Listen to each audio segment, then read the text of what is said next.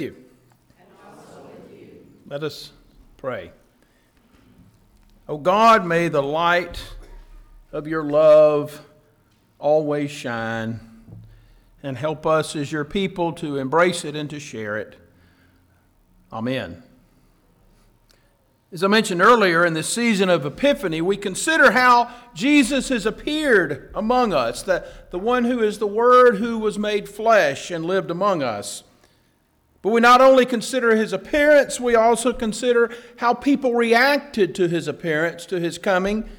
And as we consider how others reacted, we're also challenged to consider how we react to Jesus being among us.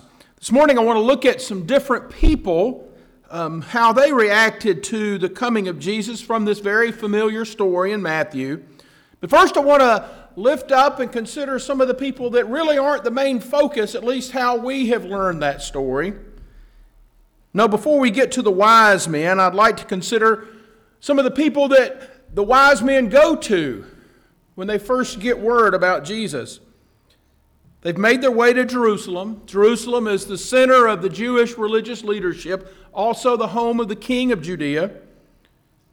When they arrive, they ask, Where is the child who's been born King of the Jews? For we've observed his star and his rising and have come to pay him homage. When King Herod heard this, he was frightened, and all Jerusalem with him. Frightened, agitated, stirred up in the mind. Why would a king, why would a whole city be afraid of a baby of all people? This king, this king is Herod. He was known as Herod the Great. There are like five or six Herods in the New Testament. This is the first one, Herod the Great. He had been ruling as governor over the province, the area that we know as Judea, for about 30 years before Jesus was born. Early on in his reign, he earned the title, was given the title King of the Jews. And he guarded that title very zealously Anyone who might be seen as a threat to him as king of the Jews, he knew how to get rid of them. Actually, he had ordered the assassination of some of his own sons. So when these foreigners, these wise men, come to town with this news that a, a child has been born king of the Jews, of course his fear kicks in. And he's determined to do what he was pretty good at doing in regard to his rivals. Later on in that reading, it says that Herod says, Well, y'all come and tell me where you found this, this child, so I want to go and worship him too. Now, of course, we know that Herod isn't telling the truth there. We know what Herod wants to do to this baby. Well, the wise men go another way. They don't come back to Jerusalem. And when Herod finds that out, let's just say he's really mad. He orders the, the killing of all the children under the ages of two in and around Bethlehem. It's an event known as the slaughter of the innocents. Of course, the daddy of Jesus, Joseph, finds out in a dream to, to this is going to happen. So they take Jesus, Mary and Joseph and Jesus leave, and they live as refugees in a foreign land because of the threats of violence of the king. They live as refugees because of violence in their homeland. There's some parallels to that today, isn't there? Anyway, finally, though, they come back after Herod dies. But it's not just Herod who reacts with fear. It said, uh, Matthew says that all of Jerusalem is afraid. Now, I don't know that Matthew literally means every single person all throughout Jerusalem. Here's what I'm thinking Matthew means Jerusalem is the center of the religious worship, that he means all the leadership of the people, of the Jewish people, they are afraid. Why might they be afraid? Well, these are the scribes, these are the scholars, these are the ones who are closest to God because they know God's word better than anybody else. So, of course, they should be the ones who would know when the Messiah has come. And here comes these foreigners, who we're going to talk about in a little bit. Here comes these foreigners saying that they know that the child has been born who is going to be the king, the Messiah. Maybe they're afraid because they know that if that's true, then they're really not in control after all. But certainly that can't be true because these people that come are foreigners. Maybe they're afraid because their control might be slipping. But now I want to focus on the ones that we remember today. We call them the three wise men. Well, we sang that they were the three kings. Well, we don't know that there were three of them. I guess the number three came down because there's three gifts that are given. But we don't know really how many they are. Some traditions say that there were 12 of them. But they, and they aren't kings, they're magi. Magi can be translated wise men. We get the word magic from there. And here's the thing about these guys, these magi, they are priests in the religion known as Zoroastrianism. I think I said that right. Shut up, John. Zoroastrianism. It was a, religion that had started in the East several centuries before Jesus came along, and it's still practiced in the East, most notably in India. The role of the priest, the magi in this religion, included telling fortunes, interpreting dreams, and reading stars. These stars.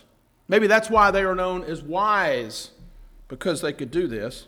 Now, there's, there's some folks that, scientists and scholars and such, that always have tried to figure out which star it was or whatever it was that they came. And I don't know if anybody really knows. But what I would want to point out about this is that the Magi were astrologers. And they were leaders of a religious faith other than the faith that we have descended from, from the Jewish faith. In other words, some might say that these magi come from the wrong religion. And not only did they come from the wrong religion, they also did things that, quite frankly, I grew up thinking were wrong in themselves. I guess I learned it in church. I guess I learned that growing up that astrology was something you did not do. Fortune telling was stuff that you just don't do. Now, about interpreting dreams, my wife's not here today, so I can say this. I can't speak against dream interpretation because my wife goes to a dream group every week on Thursday night downtown somewhere, and they all have a big time talking about their dreams and interpret. I don't know what they do, so I can't talk against it. But it's not something that I'm real comfortable in. I guess because it's much more mysterious and unknown than I know about faith. And yet, these magi are the ones who come to worship the one who is born the King of the Jews. They follow the star. They listen to the scripture from the religious scribes about that the babe would be born in this little nowhere place called Bethlehem. They follow the star some more. And then when they get there, they react in a whole different way than the religious leaders did, and certainly Herod did. When they saw the star had stopped, they were overwhelmed with joy. Literally, that, word, that sentence is translated they rejoiced with exceedingly great joy, a boundless joy. On entering the house, they saw the child with Mary, his mother. They knelt down and paid him homage. They worshiped him. These kings worshiped a baby. They opened up their treasure chests, gave him gifts of gold and frankincense and myrrh. And I don't want to get those are very expensive and very symbolic gifts that they give to Jesus. Very different reaction than fear. Even how later on people would react with fear. Our story ends with the wise men being told in a dream not to go back to Herod, even though he said to go. Instead, it said that they went home by another road. I wonder if Matthew is, he's probably being literal here, but maybe figurative. Literally, yes, don't go to Jerusalem and see Herod, go another way, but also maybe figuratively in the sense of going home another road, in other words, living in another way, is people who worship Jesus. Now, I want to have us consider something. This morning we read of some people from a different religion. Oh, wait a minute. I skipped something. Should I fall down now?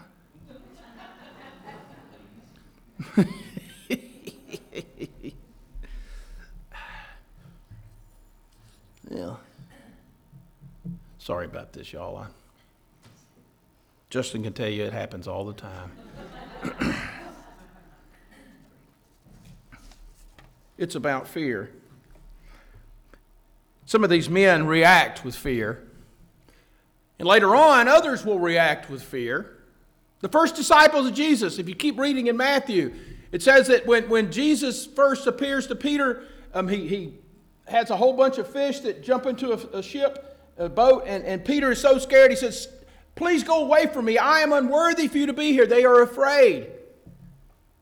All throughout Scripture, people are afraid of Jesus by what he says and what he does. And it doesn't just take um, people in Scripture to be afraid of what Jesus says and does, because I know that Jesus bothers me a lot. The demands he can place upon our lives, they can be very scary. Later on in this season of Epiphany, one week I'm going to be reading, we're going to be reading in Luke, and we're going to hear Jesus say this Blessed are you who are poor, for yours is the kingdom of God.